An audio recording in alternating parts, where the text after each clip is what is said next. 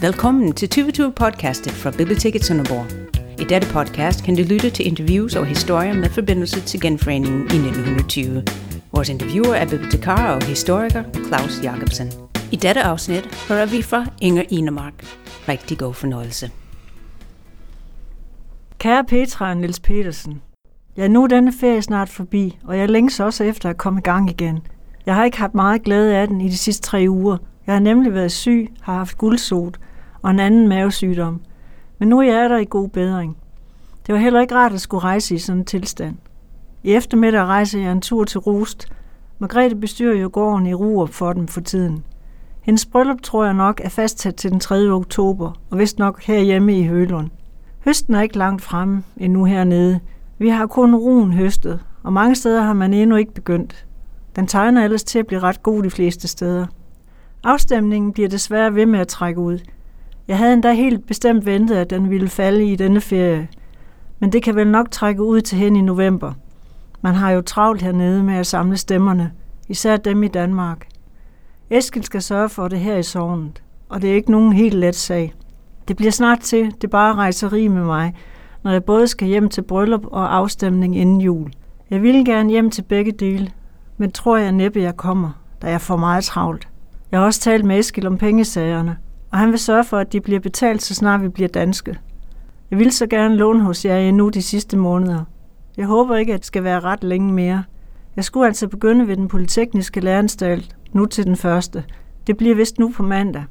Jeg rejser derover nu på lørdag. Til dagen der er noget, der skal bringes i orden. Hvis du kan, så vil jeg bede dig om at sende nogle penge til på lørdag. Der skal jeg nemlig købe bøger, betale husleje og skolepenge for tre måneder. Nu er posten her, så jeg må slutte. Hilsen til jer og alle på gården sender Hans Enemark. Og brevet er formentlig skrevet i 1919. Okay. Det var du lige læst op, Inger. Ja. Det var din, din rige onkel i USA, eller hvad? Givet det var så vel. Nej, Hans, der har skrevet brevet, han var, han var søn af Anders Enemark og Anne-Marie Enemark, som boede på gården, øh, Kongsgården i Hølund.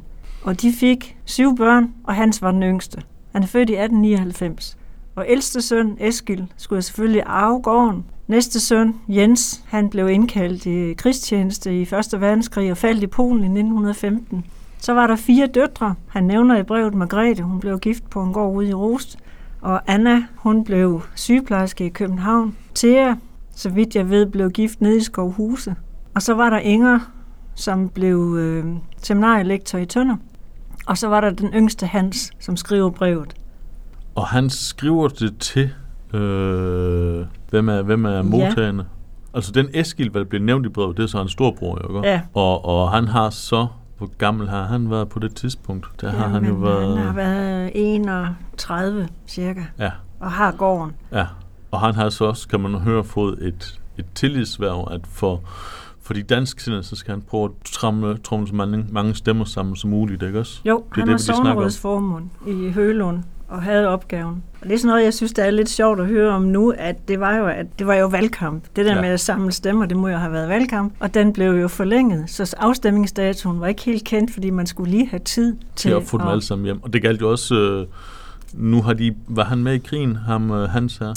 Det har han måske Det har han ikke været gammel nok til. Nej, det Men slap de to han lige. ældste brødre, Eskil var også med i krigen, men han var på Vestfronten, Ja. og Jens kom på Østfronten og kom Om- ikke hjem. Og man kan godt se, at han var født i 1899, og så, så sluttede krigen i, i, i 18 jo, ikke også? Ja. Så hvis den havde varet et år mere, så var han sikkert røget ind jo, ikke også? Så det har været lige også- tingene, han har haft nogle, øh, ja, det har været tæt på for ham. Øhm, Og det jeg fornemmer ud fra teksten her i hans brev, det er jo, at, at han skulle ikke arve nogen gård. Og hvad Nej. skal jeg så? Jamen, jeg kan jo måske være heldig at læse til ingeniør på Polyteknisk Læreranstalt. Øh, hvem skal betale det? Ja, min storebror, han siger, at han kan ikke udrede nogen penge til mig, Nej. øh, så, så længe vi ikke er danske endnu. Og så låner han pengene ved Petra og Niels Petersen, som jeg desværre ikke ved, hvem er. Nej. Og, og man kan så sige, altså, fordi at han endte heller ikke med at få nogle penge, Eskil, på noget tidspunkt, vel? De blev dansk, men han, han, så mange penge var der heller ikke at blive Der dansk. har ikke været noget at dele ud af, nej. Men det var, at det satte en kile imellem øh, søskende flokken her. Ja, øh, fordi Eskil, han blev på gården, og han er så din, hvad er han? Ja, det er så min farfar. Det er din farfar. okay. Han døde, inden jeg blev født, så jeg har ikke noget at opleve ham.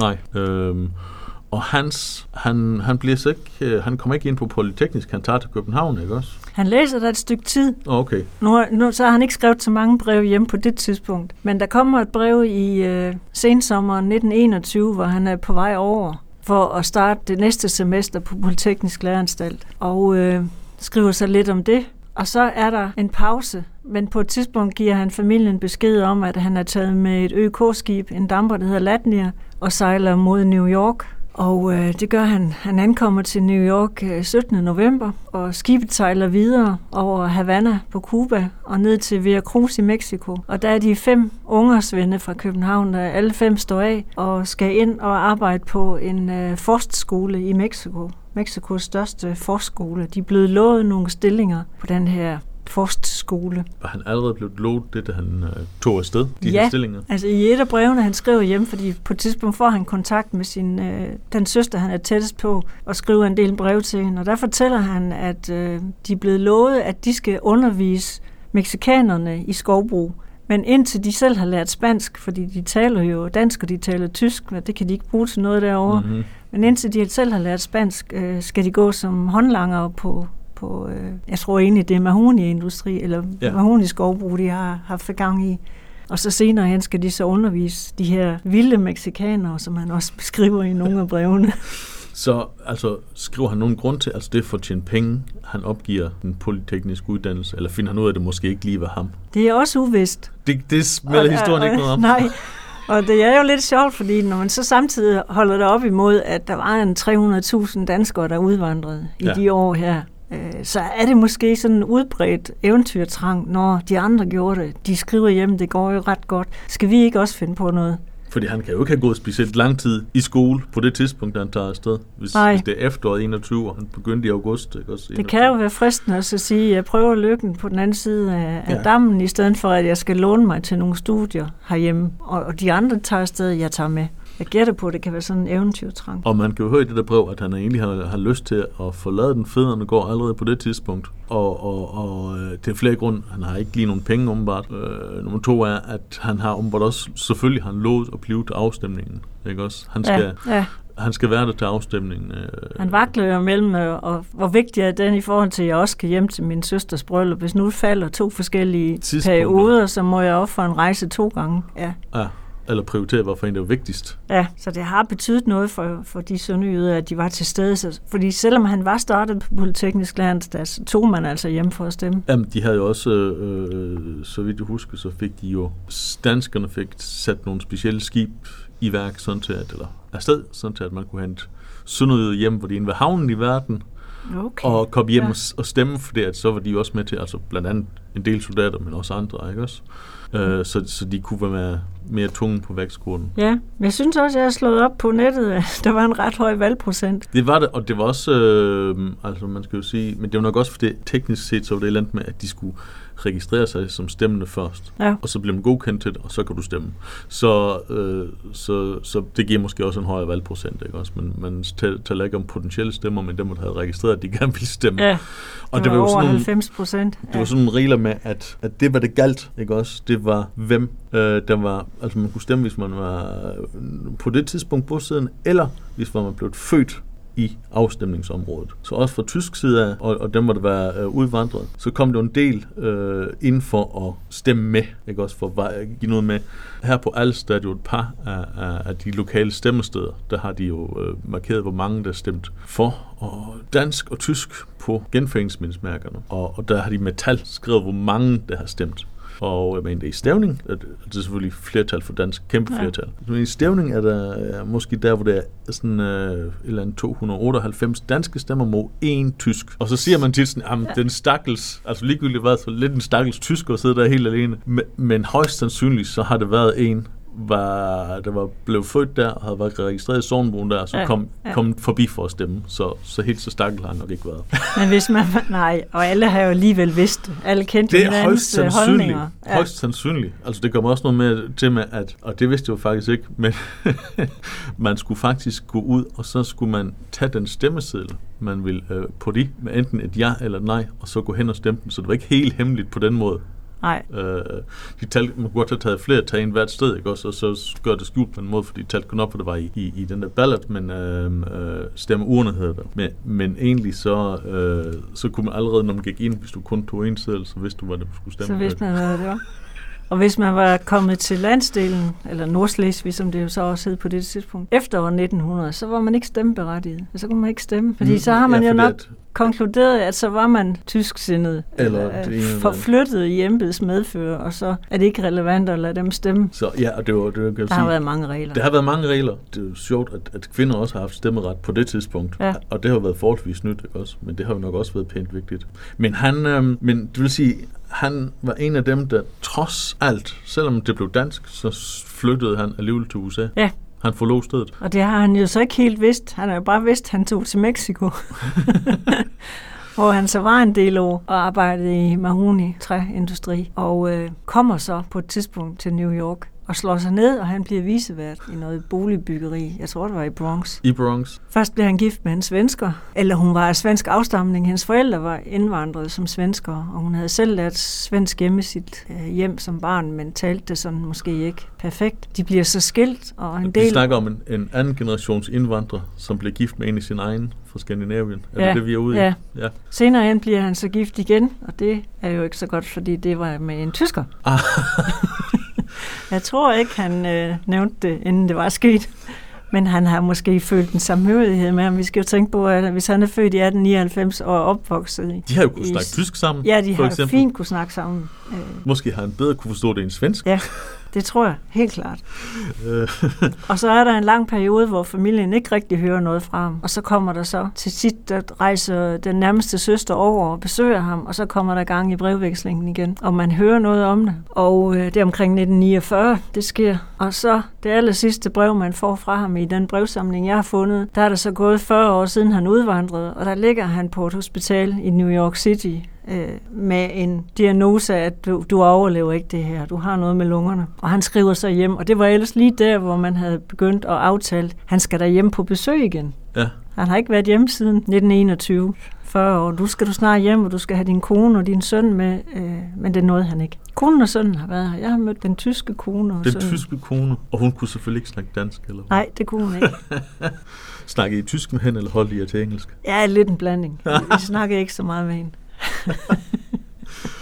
Øh, men hun skulle lov hjemme Vi snakkede hendes- engelsk med sønnen. Jeg var kun 12 år på det tidspunkt, Ah, okay. men vi prøvede at lege lidt med ham. Han var 13 år. Men det er jo fascinerende, altså for sådan en, en, en udvandret skæbne, som kommer bagefter genforeningen, ikke også? For det, vi, vi hører tit om, om de der Ja. sønderjyske udvandrere, og det er jo altid før genforeningen, men... Øh, Og- men, men altså de, de første 10 år efter genforeningen, der har det jo på ingen måde været rosenrødt her hjemme heller. Nej. Også? Der har ikke været for meget at give af. Og det spændende ved de her breve, det er jo lidt at læse, hvordan har det egentlig været. Altså, blandt andet så fortæller han noget om, at hvis man skal holde jul mm. over i det nye land, jamen, så skal den jo helst ligne den jul, man havde derhjemme. Mm.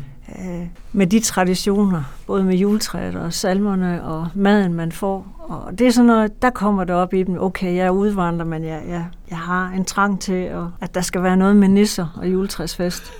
Er han så del af et dansk miljø derovre, eller hvad? Hvad kan du læse Ja, det er ud af det? Det kan jeg læse ud af det, ja. Og, og de har det meget med, at de... Øh, jeg kan ikke huske, hvad det hedder, den community, de har stiftet, men de udgiver en lille intern avis om alle, der er medlem af det her. Alle de udvandrede danskere. Og i en af de aviser står der så også, ja, nu er, er han syg, og vi beder for ham og håber det bedste. Og mange af de der medlemmer i, i den community, de kommer jo også og besøger ham på sygehuset på det Ja. sidste. Og den ene, han skriver så brev hjem til Danmark, at, at nu kan han se, det, hvor det bærer hen. Der er ikke lang tid tilbage, øh, og Hans har forsøgt at sige noget til mig de sidste to timer, jeg besøgte ham, men jeg forstod ikke, hvad det var, han ville sige. Så der ligger måske en hemmelighed der også. Men også har de taget sig af enken og sønnen og sørget for, at det gik dem, som det nu kunne gå. Jeg kan huske, det er en anden ting, vi snakkede om på den tidspunkt. Du var nemlig begyndt at tænke, at du har faktisk undret dig over, hvor godt hans dansk var. Ja. Altså hans skriftlige dansk. Ja. Fordi han har jo tydeligvis kun gået i, i, I tysk skole. Ja. Men han har, nu bladrer jeg lige lidt, det kommer til at rasle lidt mere. Det-. Han har en beskrivelse af øh, Mexico. Og da han kører igennem toget i Mexico, da han ankommer derovre, øh, hvor jeg synes, hold op, hvis øh, danske børn i skolen nu havde sådan et ord forud.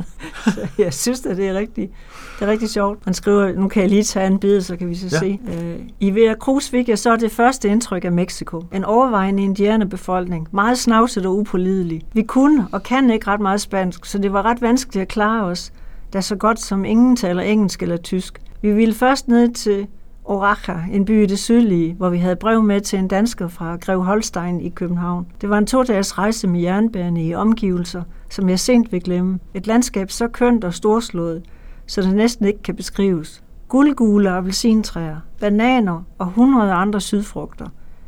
Bjerge, hvis toppe man ikke kunne se for skyer, og afgrunde, så det svimlede for øjet. Landbefolkningen er hovedsageligt indianere og bor i redsomme hytter – ved alle stationerne tropper de op ved toget for at sælge deres produkter til de rejsende og for at tikke. Hver andet menneske her tigger, tror jeg næsten. Rejsen til Oriaja var forgæves. Der var ikke noget at lave dernede. Ikke mange penge på lommen, så det så lystigt ud. Hvide kan kun rejse på, hvide, på første klasse herover, så det er temmelig dyrt. Vi tog så afsted til Mexico City, hovedstaden. Der er lidt større end København, og fuldt ud moderne by. Der er cirka 50 danskere, og efter 14 dages forløb fik vi arbejde, og der skriver han arbejde med streg under.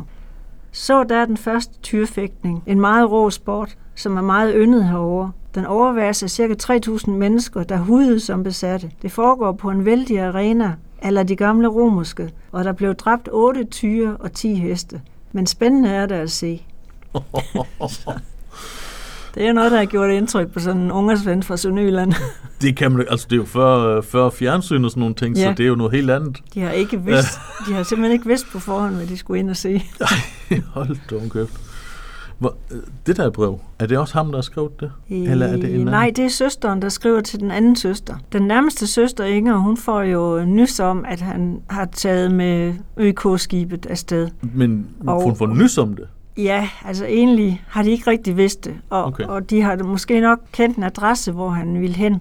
Og hun får så kontakt med ham, men det må ikke sådan fortælles ud til hele familien, hvad det er, han går og laver. Nok også, fordi han ikke helt har fået fodfæste endnu. Nu taler vi om 1921. Øh, så han skriver, hun skriver hjem til den anden søster, man tager jo ikke telefonen og ringer dengang, så selvom Nej. de bor i to landsbyer i Sønderjylland, så skal man jo skrive sammen. Så hun skriver til hende, du vil nok blive lidt forbavset, når du læser det her brev. Og så fortæller hun, at øh, han er taget afsted, og vi må ikke kontakte ham endnu, og du må ikke sige det til de andre, du må ikke sige det til din mand. Øh, og så går hun ret hurtigt over til at skrive lidt andet med, hvem hun ellers har mødt hjemmefra, og så til sidst, så er der også lige lidt, kan jeg låne 20 kroner, fordi jeg skylder sypigen. Og næste gang jeg kommer og besøger dig, må jeg så godt have vask med.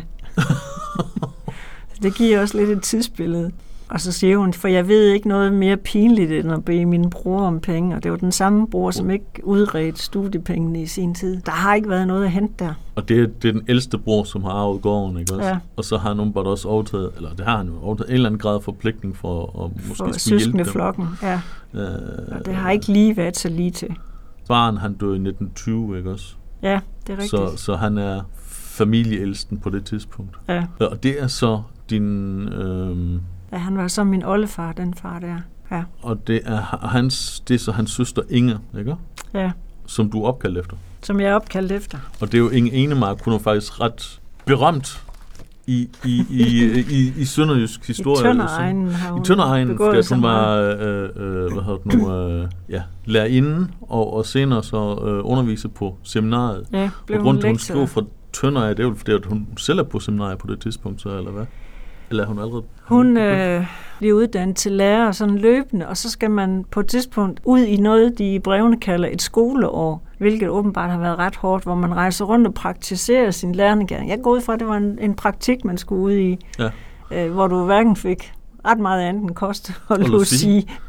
Og det er så også der, hvor hun skal låne til at tage vasken med hjem, når det er. Og når hun så er færdig med det, så kan hun stille og roligt begynde at arbejde i, i lærerbranchen. Og havde også nogle idéer om, at hun ville, øh, hun ville gerne til Sydslesvig og blive ved med at undervise dem, fordi der er jo dansk mindretal dernede nu, men var mest i tønder. På et tidspunkt medlem af bestyrelsen i Grænseforeningen. Det unge grænseværn hed det. Ja, det, det har hun lige haft en ret alder til på det tidspunkt. Ikke? Også fordi ja. det, det opstår jo i 30'erne, hvor man kan godt se, at det begynder at være lidt kritisk der i Tyskland med, hvordan de opfører sig. Og så blev det jo sådan et modtræk til ligesom at bevare grænsen. Det er nogle gange, når vi tænker på, på genforeningen, så nu tænker vi, at når så holdt din afstemning, og så var det klaret, alting lå fast, ja. ikke også? Men Ej. altså de første 20-25 år, der har det jo hele jo stadig været debat, og man regnede med, at måske kom der en ændring, alt efter hvad man håbede efter, at, at man ville flytte grænsen op mod, mod nord igen, eller mod syd, alt efter hvilken, hvilken fløj man tilhørte, ikke også? Der var det jo næsten lige sket. Ja. Det glemmer vi nogle gange at tænke på. Så og en af forklaringerne på, at afstanden hele tiden blev udskudt, det var jo også, at man havde beordret tyskerne til at rydde op efter sig efter Første Verdenskrig. De skulle simpelthen væk og ud af syne, før man kunne lave en, en såkaldt neutral afstemning. Det er rigtigt nok, og det skulle overtages var det franske og hollandske tropper, der kom ind. De franske ja. i Særnede var i hvert fald kendt, så vidt jeg husker for deres, øh, ja. Så det er ikke sådan så rosenrødt og lige til, men altså stadigvæk har vi jo klaret opgaven flot i forhold til andre steder, brandpunkter i verden. det, det er rigtigt nok. Men altså, man kan også godt se i det der brev, at, at de, de, de første 10 år, lige efter genforeningen, ikke også? Nu har vi lige haft, øh, i går var øh, Tag der Deutschen Einheit, hvor de snakker ja. om, men det stadigvæk står stadig skidt til over i, i Østtyskland og sådan nogle ting. Og der skal man jo tænke på, at, at, at det har også stået økonomisk skidt til de første 10-15 år i Sønderjylland, ja. hvor man har regnet med, eller nok mange, der har troet, at oh, nu, nu bliver vi danskere, så kommer det til at gå bedre, og vi får nogle penge, og nok, nok en del, hvor der har haft en yeah. gård, hvor de tænkte, ah, hvis vi bare kommer derind, så, så, så får vi mere for vores, hvad vi har selv. Og det er ikke også dronning Ingrid, som simpelthen startede et kæmpe hjælpearbejde, hvor hun skaffede tøj? Præcis, til... og det var jo gennem uh, øh, IP uh, øh, Nielsen ja. også, der gjorde hende opmærksom på det. Men, men altså, der var en udbredt fattigdom i en, ja. i en grad, vi nok ikke helt kan tænke på. En anden ting, jeg har tænkt på, når man kigger på den her søskendeflok på syv børn, det var jo, at to af pigerne ikke blev gift. Ja, og den ene og jeg, er så læreren. Ja, og, så det, er der hende Anna, der blev sygeplejerske, ikke? Men ja. hvem var der at gifte sig med? Ja, selvfølgelig. Ja. Altså en ting er, altså, og så i stedet for, når de kan se, de kan ikke Mange blive, øh, tusind uh, sønderjyske unge mænd kom jo ikke hjem fra krigen, og mange nej, kom hjem og var... Invalide. Ja, og, invalide. Og man tager jo ikke mange hundrede kilometer afsted for at finde en ægtefælde, så måske har der rent faktisk ikke været nogen, vi kunne blive gift med, de to. Plus, og oven i hatten var dem, der var udvandret oveni af mænd for at ja. undgå krigstjeneste, ikke også? Ja. Så det har virkelig været underskud. Og så tager de begge to sådan nogle øh, jobs, eller erhverv, skal vi sige det, som ja. på det tidspunkt, så har de jo været... Kun, som var muligt for en kvinde. For en kvinde, og, og som også blev betragtet som et, et kald, ikke også? Altså, ja. hvis, du, hvis du blev heldig og blev gift, så vil du opgive dit job for at gå hjem. Og mens du har det der job, så har du heller ikke nogen mand og børn. Nej. Ikke også? Øh, sådan fungerer det bare. Sygeplejersken måtte jo ikke gifte sig, før jeg kan ikke huske, hvad årstal det blev lovligt. ja. Vi kom lige rundt om et liv.